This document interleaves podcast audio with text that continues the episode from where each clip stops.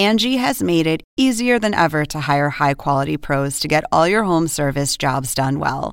Just bring them your project online or with the Angie app, answer a few questions, and Angie will connect you with local pros who match your specific needs. Or book a service instantly at an upfront price. So join the millions of homeowners who use Angie to care for their homes and get your next home service job done well. Download the free Angie mobile app today or visit Angie.com. That's A N G I.com. This episode is brought to you by Shopify. Whether you're selling a little or a lot, Shopify helps you do your thing, however you cha-ching. From the launch your online shop stage, all the way to the we just hit a million orders stage. No matter what stage you're in, Shopify's there to help you grow. Sign up for a $1 per month trial period at shopify.com slash special offer, all lowercase.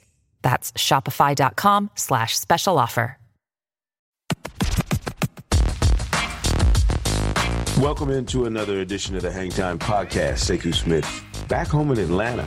John Schuhmann in New Jersey. Off the road briefly here, Shu, for at least a few minutes. Playoff action continuing to roll along all over the place, all around the league. The Celtics and the Bucks are locked in, punching their tickets to the conference semifinals. The much anticipated Eastern Conference semifinal matchup that we knew was a possibility. Um, and we'll dive in there later on in this show. But the Utah Jazz Shu kept their season alive with a huge win over Houston on their home court. Game five is Wednesday at 8 o'clock Eastern on TNT. I don't even know. Did you stay up and check that game out? Did you even, I mean, did you, did you do the notos as you were writing your Celtics Bucks preview and, uh, and eyeball that game at all? I got my Celtics Bucks preview done by halftime of the uh, Rockets Jazz game, so I did go to bed at halftime knowing that I've got to cover a game tonight. But okay. I did wake up and then watch um, some of that second half this morning, and I mean it was just a huge second half for for Donovan Mitchell. He scored 25 and after halftime, had three assists after halftime. Rubio eight assists after halftime. You know the the Jazz offense kind of woke up after um, really struggling through the first three games of the series, and you know it is what it is. Uh, you know Houston still has two more games at home. Obviously, they should certainly be able to take care of business in one of these next couple games, but you know, good on the Jazz for keeping their season alive, showing us that you know they do have the ability to beat Houston on any given night. Maybe it delays the inevitable in, in regard to a, a, Houston Golden State series, but you know we knew that Utah was was was tough. You know, as poorly as they played through the first three games, wasn't really them. You know, I think this was more about uh, who they are. Right. Obviously, we get four Game fives on tap tonight, Shu. We'll crank up with the one that you'll be at, and that's Sixers. Um, you've been at every game in that series. Uh, you'll be there tonight, obviously, eight o'clock Eastern on TNT. This has turned into my my favorite series in terms of just the drama and uh, all of the back and forth and shenanigans going on there. Sixers are up 3 1, got a chance to, to finish this thing off. The game one loss was the shocker. And, and they've kind of taken control since. How much of it is, in your eyes, is it just their superior talent kind of rearing its head? And how much of this is, I, I don't want to say shortcomings, but how much of this is the Nets not being the kind of bunch that can withstand all of the outside forces that are going on in the series. I mean, I don't think it's any of that. I, I mean, it's mm-hmm. it's talent and size basically yeah. for me. I mean, it's not only you know the the talent that the Sixers have and the the, the fact that they can get big games from Tobias Harris, JJ Redick, Ben Simmons, Jimmy Butler, Joel Embiid on any given night. They have five guys who can really, you know, be the best player on the floor at any point. Maybe not Redick, but obviously he had a big game in, in game three. Right. Um, Brooklyn was right there in, in game four. They had a seven point lead in the fourth quarter with less than six minutes to go. They missed some opportunities, missed a couple free throws. Joe Harris missed a wide open three. I think that would have put up put them up nine with less than with maybe five minutes to go or so. And that's a story. You know, Joe Harris hasn't made a three in three games. It's the first time that's happened in more than two years. And he's got some good looks. And so, I mean, credit Philadelphia. I mean, like even, you know, uh, Redick's go ahead three before Joe Harris hit a, a, layup.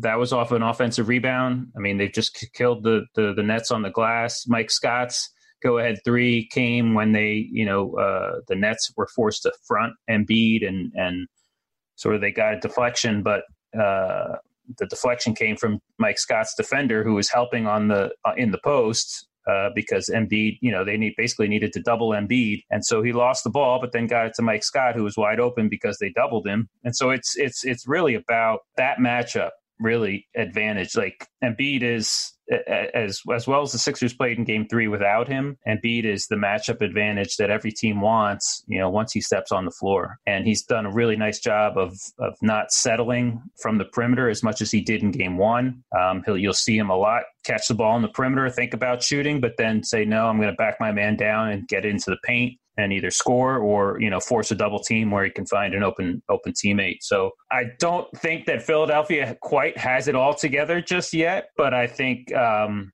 you know their superior talent and size has been the difference. I don't necessarily think the the series definitely ends Tuesday night in Philadelphia. I think the Nets have the ability to win any game, and I was at their practice Monday, and they seem to be in, in decent spirits. They seem to be past the frustration of Game Four, but you know the Sixers should be moving on to a uh, to a much anticipated series with the with Toronto. The talent, sheer talent and size that that Philly brings would overwhelm a lot of teams, um, not just the Nets.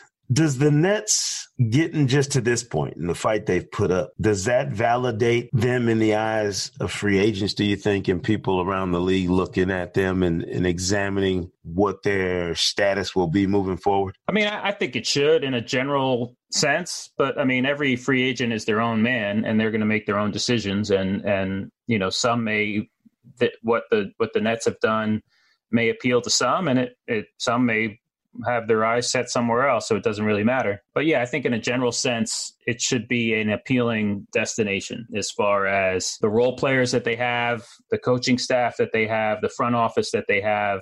Um, heck, that practice facility. I mean, I was at that practice facility again. I hadn't been there in a little while. Mm-hmm. Yesterday, that thing is just it's freaking beautiful. Like I, I was telling somebody there's like, don't ever take for granted that you get to come to work, come here to work every day. And and living in New York, I think is an appeal to a lot yeah. of people. So I think, um, you know, there's certainly a lot there to appeal to players around the league. And I'm sure that you know you get a guy like Jared Dudley who you know putting aside his his antagonistic role in this series a guy who's a vet that other players we'll talk to as far as hey what was the experience like in brooklyn? And he loves it you know? And so i think that's a, a plus. You get you have a, a, few veteran players there that came in this year and obviously played a role in helping this team get to the playoffs but also have enjoyed their time there and and word word around the uh, word will get around the league uh, in that regard. So I think they've yeah they've they've done well for themselves, and they're a, a, competitive group. They have a couple of advantages over the Sixers, especially in their sort of the quickness of their guards that can take advantage of the the Sixers. Uh, not so swift big men, and uh, and so there's still a possibility there. I think it's been fantastic to see Caris LeVert play as well as he has coming off of that injury uh, this year. I think that's that bodes well for this team. He is a he is a cornerstone, whether or not they get uh, free agents this summer. Right. Moving over, Shu to the game fives in the West.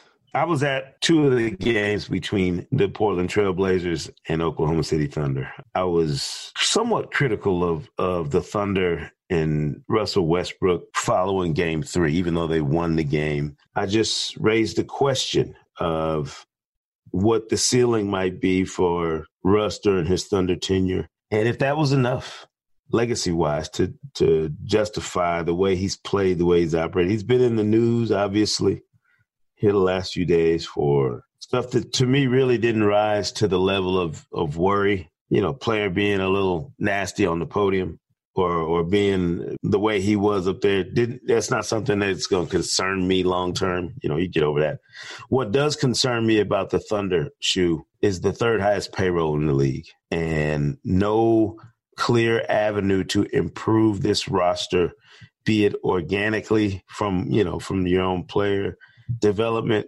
program and the ability to go out and find, you know, the ideal pieces around Russ like by Saturday. You know what I mean? Like there's I don't see the the escape hatch for the Thunder right now in terms of how you change the DNA of this team, unless you change fundamentally the way Russ plays. I was thinking about this. I was like, you know, we talked last week about them and the fact that I think when they were down 2-0 or 1-0 and the fact that they didn't have enough shooting around Westbrook and Paul George. But I, I was just thinking, well, you know, why can't Westbrook become a better shooter or why can't why is he such a bad shooter himself? Like he's basically uh, one of the worst jump shooters in the league and like why hasn't that improved? You know, he's been in the league a long time, or why has it even gotten worse over the course of his career? And it'd be great to ask him about that, but he'll never, he would never answer that question. you know, like, hey, what's with your jump shot? Why, you know, how do you get better as a shooter? Like, because if he could shoot off the dribble, I mean, that's the ultimate weapon in this league is a is a player who handles the ball and who shoots well off the dribble that that becomes such a threat that every, everything opens up. You see it with Damian Lillard. I mean, his, ability, like he is right behind Steph Curry, is just it, the threat that he is off the off the dribble and the threat that that becomes to a defensive team. Like you have to respect that. Set a screen for me, and then I will draw two defenders, and then things open up from that. So why is it you know Westbrook is under contract for four more years at like 40 oh, yeah. something million dollars a year. oh yeah. Oh yeah. Like, all right, get in the gym and figure out how you can become a respectable jump shooter so that you know this team like as much as we talk about like this the offensive end of the floor is where this team needs to improve. You know they they were a very good defensive team this year. At, at, times they were maybe the best defensive team in the league or at least the best defensive team in the west. Like offensive improvement may not be may just be more about westbrook getting becoming a better shooter than putting better shooters around it. Yeah that's what i mean one of the readers sent me an email um very upset saying that i'd written it Russ needs to cut and run. And I was like, no, nowhere in the piece that I wrote did you see me suggest even suggest slightly that he should abandon Oklahoma City. I did not write that. What I wrote was, is it time for everybody, Russ included, to re-examine how he's operated? You know, if, if all you have to show for what's going on since KD left is four playoff games won. I'm curious to, for myself, to see if they continue to develop some of the other things that are going on around around Russ. Namely, you know, Steven Adams, who I, I appreciate what he brings, the force that he plays with, and the fact that he's as reliable as he is. But if he's your third highest paid player, I'm fine it, with that. I'm right, and a, he, he is a two way player. I'm fine with him. Yeah, being... but listen, let me finish. If he's your third highest paid player, not by not by virtue your third best, but your third highest paid player, and you're going to have the kinds of salaries that they have with he and and Paul George and Russ. Don't you almost have to have Grant or Ferguson turn into what Pascal Siakam has done and turned into for Toronto? Like, don't you have to have guy who's already in your program far exceed whatever expectation people might have had for him in order for for you to have a, a top three like you have right now in Oklahoma City. Yeah, I, I, mean it's a good point that maybe they need. They obviously with with what they're paying Westbrook, George, Adams, even Schroeder in there. Yeah, um, they need to hit on a a the bottom end of their roster. They need somebody on the the bottom end, meaning uh, in regards to salary.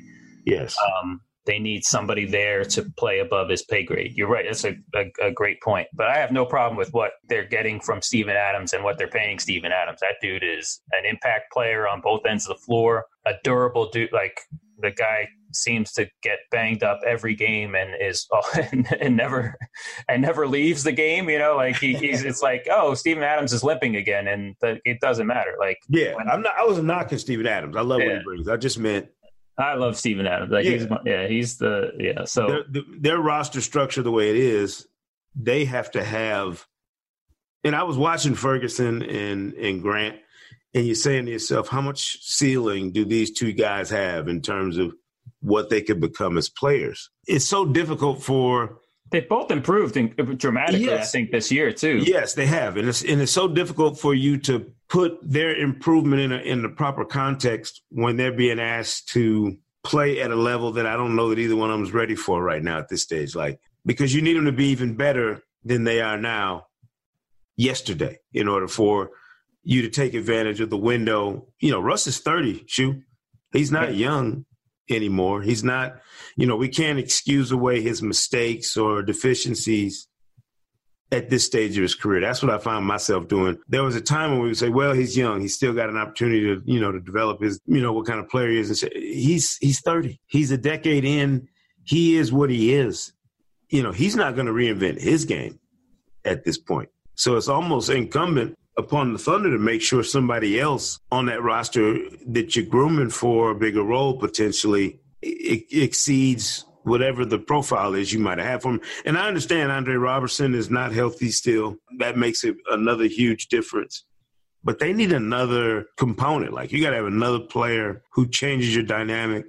If what you have now in your main core players, Schroeder included, that these guys are who and what they are largely at this stage of their career. Yeah, I think maybe the only hope for somebody to to take a big step forward is is Hamidou Diallo. The guy obviously has uh, the raw tools to be a impact player. Just a matter of him getting healthy. I think he had surgery recently. Yeah. Um, if that's going to prevent him from having a healthy summer of uh, in the gym, you know, putting in work. And so, you know, they have the 21st pick in the draft. You know, maybe they hit on that, but even if they hit on that, that's a rookie. That's yeah. not necessarily going to make an impact next year. So it's tough. It's a tough situation. It's interesting, and I don't. I don't think the West is getting any worse next year. Even if if yeah. Kevin Durant leaves the Warriors, you know, the Lakers will be back. You know, the Clippers could be much improved you know Portland we we see is is in a probably feeling like they're in a position of strength right now. Um, mm. Sacramento's only going to get better, so it's it's it's not like you know the window is going to open up for them either. No, it's, it's going to be difficult. And, you know, and being in Oklahoma City, I mean, they were booing Sunday night, uh, you know, as the frustration mounted in game four. And it was clear that Portland was the, the more serious minded, focused team going into that game. Like the day before, we, we got a chance to see both teams. And Oklahoma City's nonchalance at their practice kind of struck me. Just that they didn't seem nearly as as business minded and focused as Portland did, and I was expecting it. And Russ, I thought, you know, played a very strange, disengaged emotionally game that something that you wouldn't have expected in that setting for him. But the fans were voicing their frustrations, you know, sitting in the section I was in with, and I was sitting next to a bunch of scouts. We laughed early when we heard some of the moaning and groaning, but it got nasty later and it was it got a little sideways where I thought, man, this maybe there's maybe there's some angst about what's going on in in Oklahoma City that doesn't get shared, you know, from that perspective normally that you witness only by being in the building and, and, engaging the, the mood and reaction of the fans as you're walking out of the building and, and, and around downtown there, you know, in, in the, the arena while you're there. It's just there's more concern for the future than I realized that, that people have down there because of the same things we're talking about. They, they see it. It's not like they're in a bubble and don't see it. They know that there's some issues with that roster and with that team that if you get bounced three straight times in the in the playoffs have to be addressed. So it'll it'll be interesting to see if they if they get eliminated. I, I felt like between Portland and Oklahoma City in that series, losing in in losing in in the manner that they potentially could in, in a you know four one that precipitates some things in the offseason that may not have happened if they're on the other side of that. And and I thought that was the case for both these teams. There would be an, an urge to make significant changes or at least seriously entertain making significant changes based on how you lose in this playoffs. I don't think that's the case, obviously, when we stay in the West U in the Spurs Nuggets series which is tied at 2-2, and that game's at 9.30 Eastern on NBA TV. I don't think that's the case for either of the Spurs or the Nuggets. This has been a, a fascinating series, and I, and I got a chance to be in San Antonio for one of the games when Derek White went ham and the Spurs won. This is interesting to me in that Mike Malone is going through the process of trying to hand out like merit badges in the midst of the series. Like he's having to figure out who who you boost, who you have to take out of the lineup or out of the rotation for the sake of winning the series. You can't, you know, it's not about trying to put some ointment on the the playoff skin of this roster as a, you know, as you might want to do if this is a team that had been in the playoffs consistently. When it's a team that's making that first dip, you know, for Jokic and Murray and a bunch of these guys, you almost have to be a little more pointed in how you approach it. And I thought Mike Malone did some of that after that loss in San Antonio, and now is going to be forced to make some decisions about that again, game by game in order to, to survive the Spurs in this series. Yeah, no, I, I, I have the sort of the same thoughts with Brooklyn as I'm watching that series. It's like, mm-hmm. does Kenny Atkinson know from game to game who he's getting a good game from. And I, I was thinking this as they approached the end of the, the end of the regular season when they were they mm-hmm. obviously needed to win some games to get in. And it's like D'Angelo Russell can get hot at any point, but he can also shoot you out of a game. And he's he's sort of in this series he's kind of struggled a little bit, uh, especially in first halves. And LeVert, you know, was just getting back from his injury and wasn't doing uh, as well as he has in the playoffs. And Dinwiddie, you know, can also, you know, take some tough shots. So I think it's, yeah, I think I see the comparison with Denver. Obviously, if Torrey Craig can give them five for seven from three point range like he did in game four. right. That he, he's the obvious. Okay, we play this dude because he's he he's obviously uh, their best option in defending uh, the Spurs perimeter players on the other end of the floor. And so I, I think he is a key. Like if if he gives you offense, then that is is the key. That could be the uh, the biggest key to the series because that guy is he is uh, he's their best option in defending either either White or DeRozan, whichever one you want to put him on.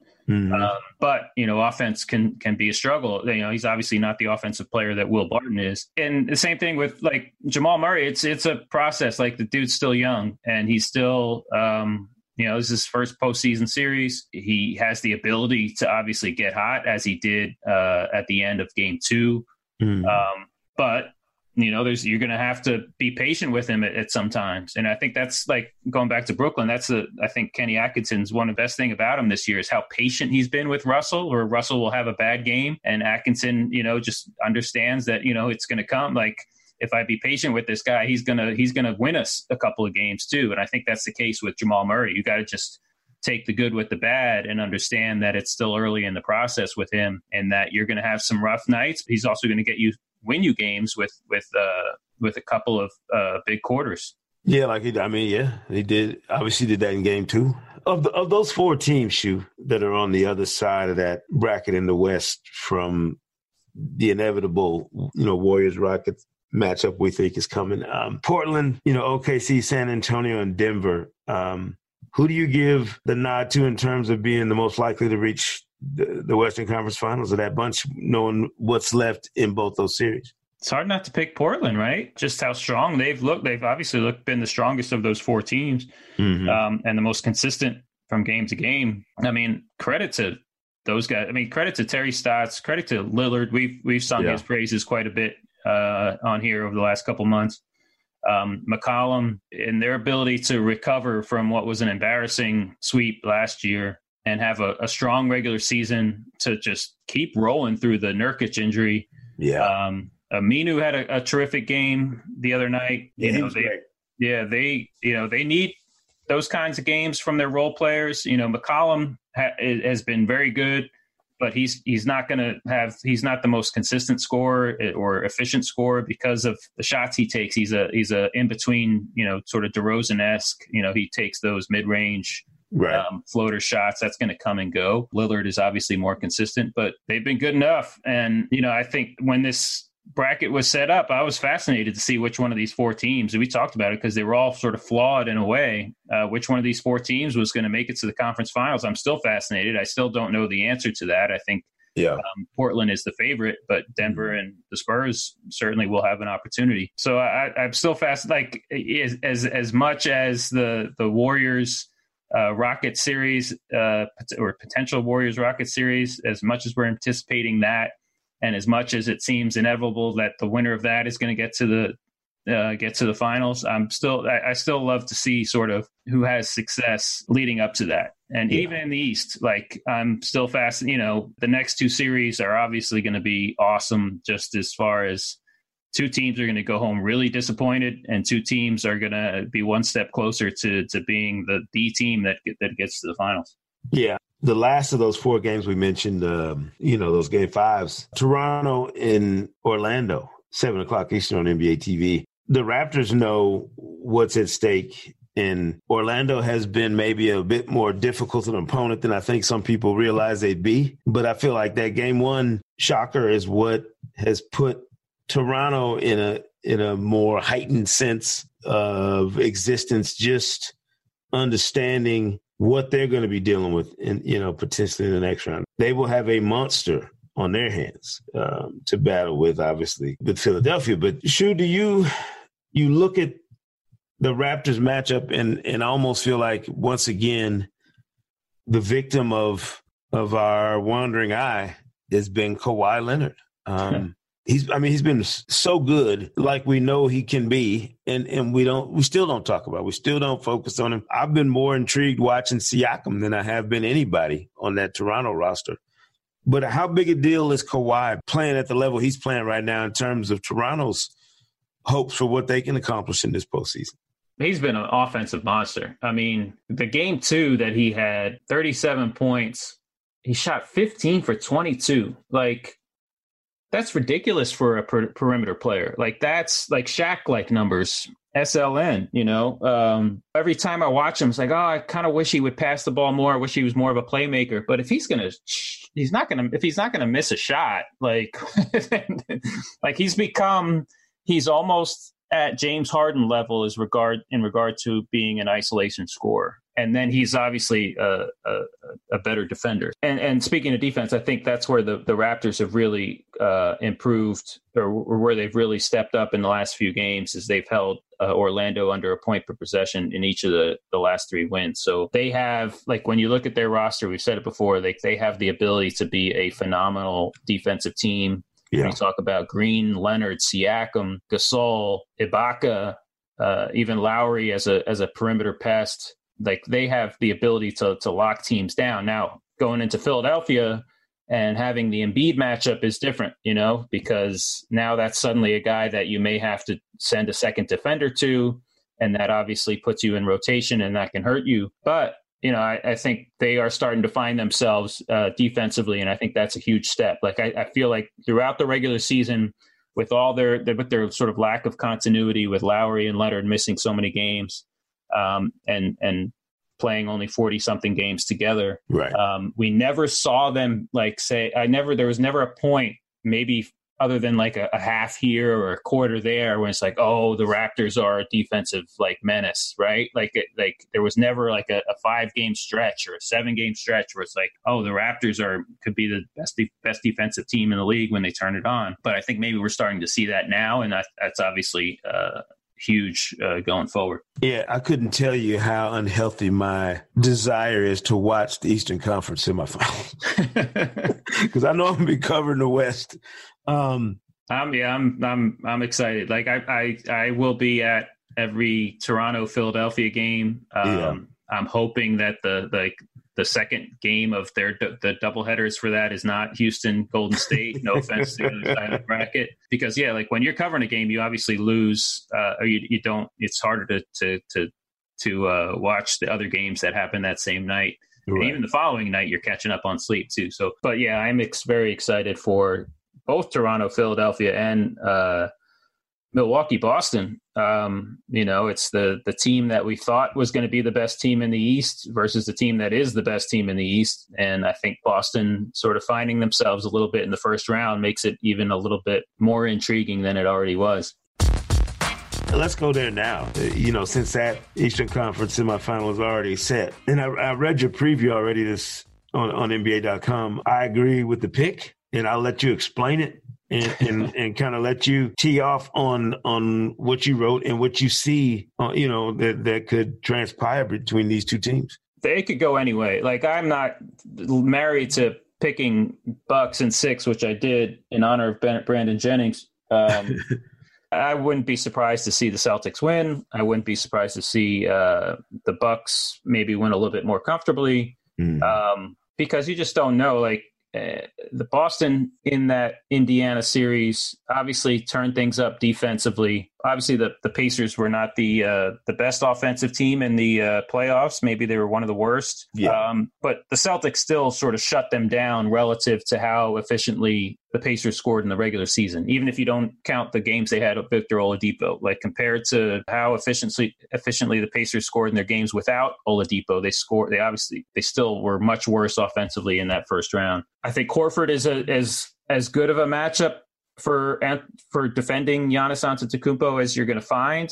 Um, yeah, I don't know if there's a um, a guy who can sort of hold his hold his ground in the paint as well as Al Horford and, and be as sort of mobile against Antetokounmpo as Al Horford is.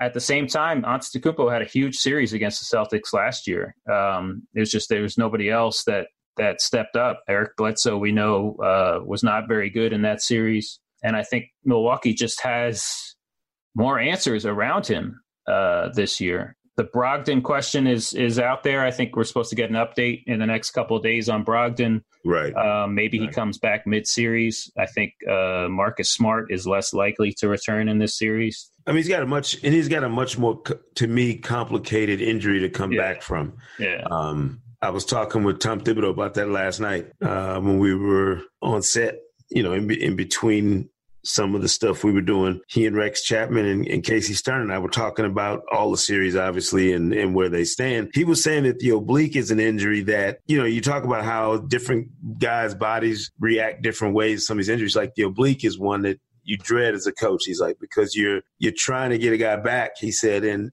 it, it's one of those ones where all of the different things you have to do where you're oblique because you know could be an issue yeah. Make it extremely difficult for a guy to, to get back to a full yeah it's a core. I mean it's in your core yeah, right? it's a like, core yeah. it affects everything. Like it affects your ability to to go forward to go sideways to, right, you know, right. to jump you know so. But it'll be interesting to see what how boston starts if they continue to start uh, Horford at Bain and and Baynes together, you know that matches up Horford with Antetokounmpo at the four. But if they play Horford at the five and play smaller with, say, Marcus Morris or even Hayward in there at the at a forward position, then you sort of force Brook Lopez to venture outside the paint defensively. And I think obviously a key to Milwaukee's defense is Lopez being able to hang near the basket, protect the rim, and help rebound. And so that'll be the sort of an interesting, the sort of first chess move to to see is what lineup configuration Boston goes with um, if they even if they start Baynes, how quickly do they go to Horford at the five in order to sort of see if Lopez is willing to, to come outside the paint and defend, you know, a five man who can shoot. We saw it in the regular season. There was one game, the one game the Celtics beat the Bucks in the regular season. The Bucks outscored them like 42 to 12 or something in the paint, but the Celtics won because they hit a franchise record 24 three pointers. Horford was four for 11. The 11 threes that he took in that game were a career high by two. Like he's never taken, and other than that game, he's never taken more than nine threes in a game. And that's what Milwaukee does. Like they, because they want to keep Lopez near the basket, they're going to allow opposing centers to shoot. If you have a shooting five, he's going to get open threes against the Bucks. I mean, that's they the Bucks allowed the most three pointers in NBA history in the regular season, and they still had the number one defense. It tells you sort of how their defense prioritizes protecting the protecting the rim and rebounding. So I think that that's sort of the the chess match on on that end of the floor. Um, and then if if if you do play Horford at the five, what do you do on the other end of the floor? Do you have him still guard Antetokounmpo and now ask uh, Marcus Morris or Hayward or whatever to to guard Lopez and hope that he doesn't you know, isn't willing to sort of get dirty in the post and try to take advantage of of, of smaller defenders down there. I think that's sort of a the start of of of where things get interesting with these uh, with these matchups. Yeah, I kept reminding those guys of how important um, Horford has been, is, was, whatever he always is um, for Boston, and He's. I think he's still. I, uh, we've said. I've said it before. I think he's still the most important player on that team. Yeah, I mean, just so critical in terms of his success. You know, kind of as a solo defender for as much as you can be against Giannis is huge.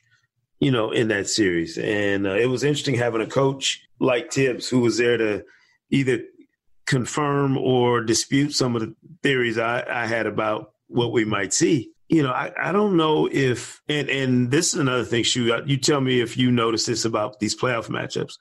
I was reminding these those guys last night, and not that they needed reminding, but just reiterating the point of how difficult it is in a playoff setting for these teams to get this. I mean, getting good quality shots in a playoff game. I don't know if people understand how difficult it is because of the the way teams defend in the playoffs. Even teams that aren't great defensive teams lock in in the playoffs in ways that you can't during the regular season because of the preparation for just that singular opponent is all you have to worry about. Portland, yeah. it struck me like that.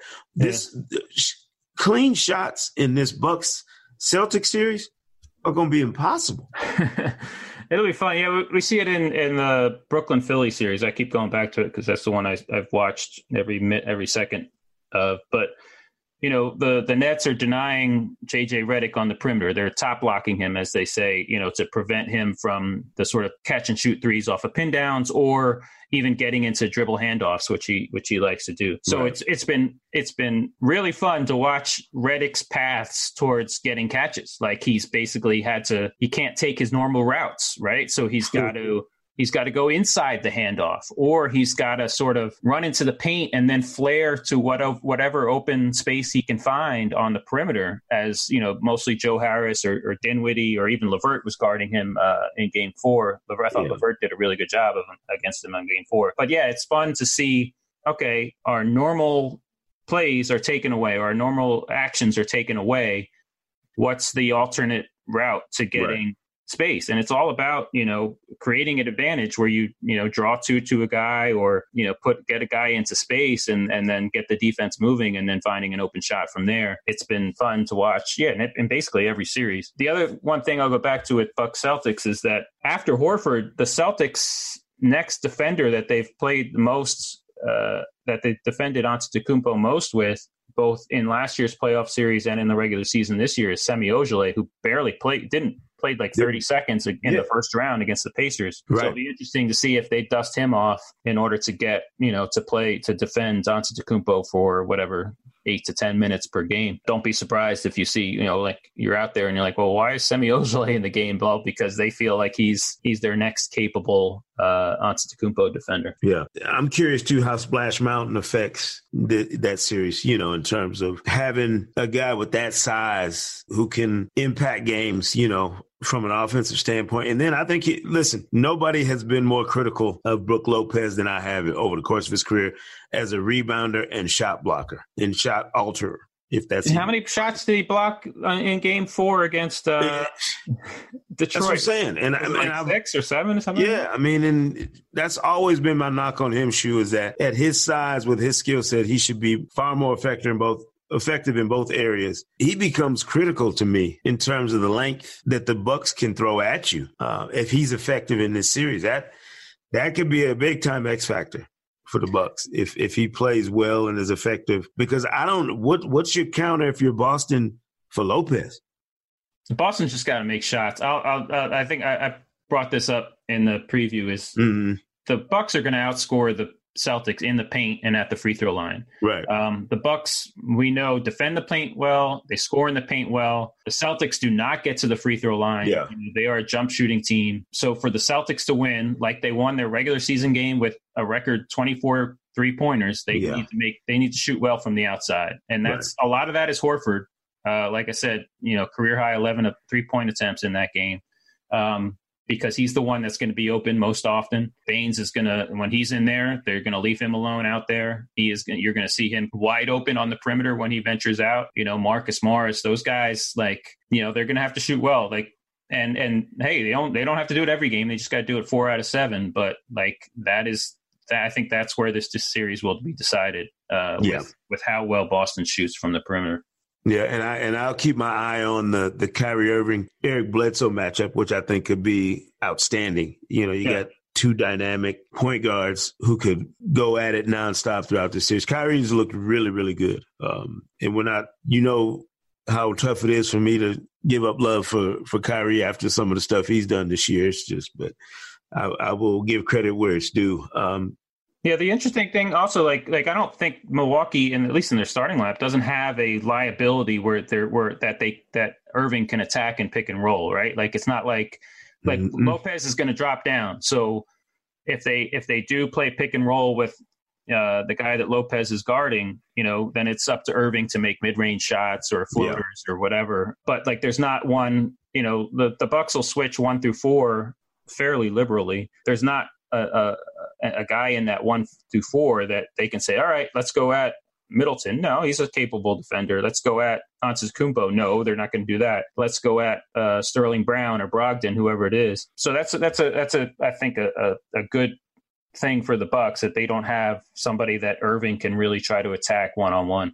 Yeah, yeah. It's going. It's just Unless like Mirotic gets in there. That's right, right. But we've been pointing to it all season. We said that we've been talking about it for a while now. The conference semifinals in the East could be as good as they've been. Man, I'm trying to go back and think. When's the last time we had four, potentially four teams as good as these four?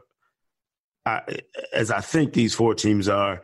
I can remember three. Um, Cleveland, Boston, Orlando. Like yeah. those were in the I want to say like the 2009 yeah, late, yeah. years. Like that was three really really good teams. Um, Did we have a year where it was them and and Detroit was still competitive? I can't remember. Uh, well, the last time we know the last time the Pistons won a playoff game was 2008. Yeah, yeah uh, so they got swept been... by Cleveland in 2009, I believe. Mm-hmm. Um, yeah, so, it might not. It might not have had. We might not have had four that I can remember. Shoot. So, two, so 2008, we had Detroit, Cleveland, and Boston, obviously. Yeah. But I don't think Orlando was that good. That well, year. yeah, they weren't a stout. They weren't a stout. Um, like I said, just fact. I mean, just ridiculous matchups. We, you know, we've earned them. A long NBA regular season. we have we have earned these sorts of playoff matchups. And everybody stay healthy. Yes, everybody show up healthy and in uniform, we should get everything we've been asking for. Bit of news, Shu, before we get out of here. Um, the Phoenix Suns, I, I, don't even have words for them firing Igor Kokoskov after one season and you wonder why you can't seem to get things straight out there. The the continued inconsistency of what they're doing in Phoenix is frightening for their young players in the development of, of those young players. I'm like I said, I'm not getting. it. I don't want to talk about it. I, I just want to mention it, make sure that, that we get it out there because it kind of came in a Woj bomb, you know, late Monday night. But just, I'll just say, like, what kind ridiculous. of coach, like, what kind of a coach do you expect to get next if, if, if you keep, yeah, like you're not going to get an in demand coach is not going to want to come to a place that with with such you know, this uh, which with such whatever. entropy. I like. I yeah. used the word last night, entropy, and That's Rex Chapman told me he had to look it up. Um, but it means disorder. It's just yeah. My my seventh grade science teacher used to use that word all the time. There's no order to what they're doing, and it it's frustrating as hell because this is a team that is repeatedly in the lottery. So that means they're acquiring this young talent that is not allowed to breathe, grow, and develop the way it should because the ecosystem it, they keep plopping this talent into is so dysfunctional. Also, like for for players, when they have a say they don't have a great rookie season, we say, well, you know what, you know, it really starts the second year. Like after you you get you get your taste of the league, and then you put in your work you understand what you had to work on in the summer you put in your summer of work and then let's see what kind of a player you are in year right. two shouldn't we be similarly patient with coaches as far as okay yeah, I wish he got his, yeah. his his taste of as a head coach. Yeah, obviously he had been an assistant, but he understood okay what it was to be a head coach, what it was to what this team obviously needed to do to to to to be better, why can't he get a, a, summer of work to to really figure things out and, yeah. and then see what kind of a coach he is in year two? Like, doesn't yeah, I agree. I, mean, I don't know anything about what's going on internally with that team, but it just seems silly to to cut ties with a, a coach um, so quickly. Thought well enough to hire a year ago, right? Uh, whatever. I mean, just I mean, it's frustrating. It is frustrating. Good luck to whoever is picking those pieces up in Phoenix, trying to get it right. Draft lotteries around the corner. This is a team that potentially could end up with the number one pick. You know, and here, and, and here they are again. You know, trying to figure it out, uh, you know, in terms of how, what direction they're headed in with a with a head coach. We'll be back on Thursday uh, with another episode previewing the other conference and my final matchups and uh, talking about what transpires over the next couple days in the games that you'll be watching. Make sure you follow all of our playoff coverage on NBA TV and NBA.com. Be sure to subscribe to Hang Time on Apple Podcasts, Spotify, wherever you get your podcasts all season long. Don't forget to leave a review. Shoot, um, enjoy the game tonight.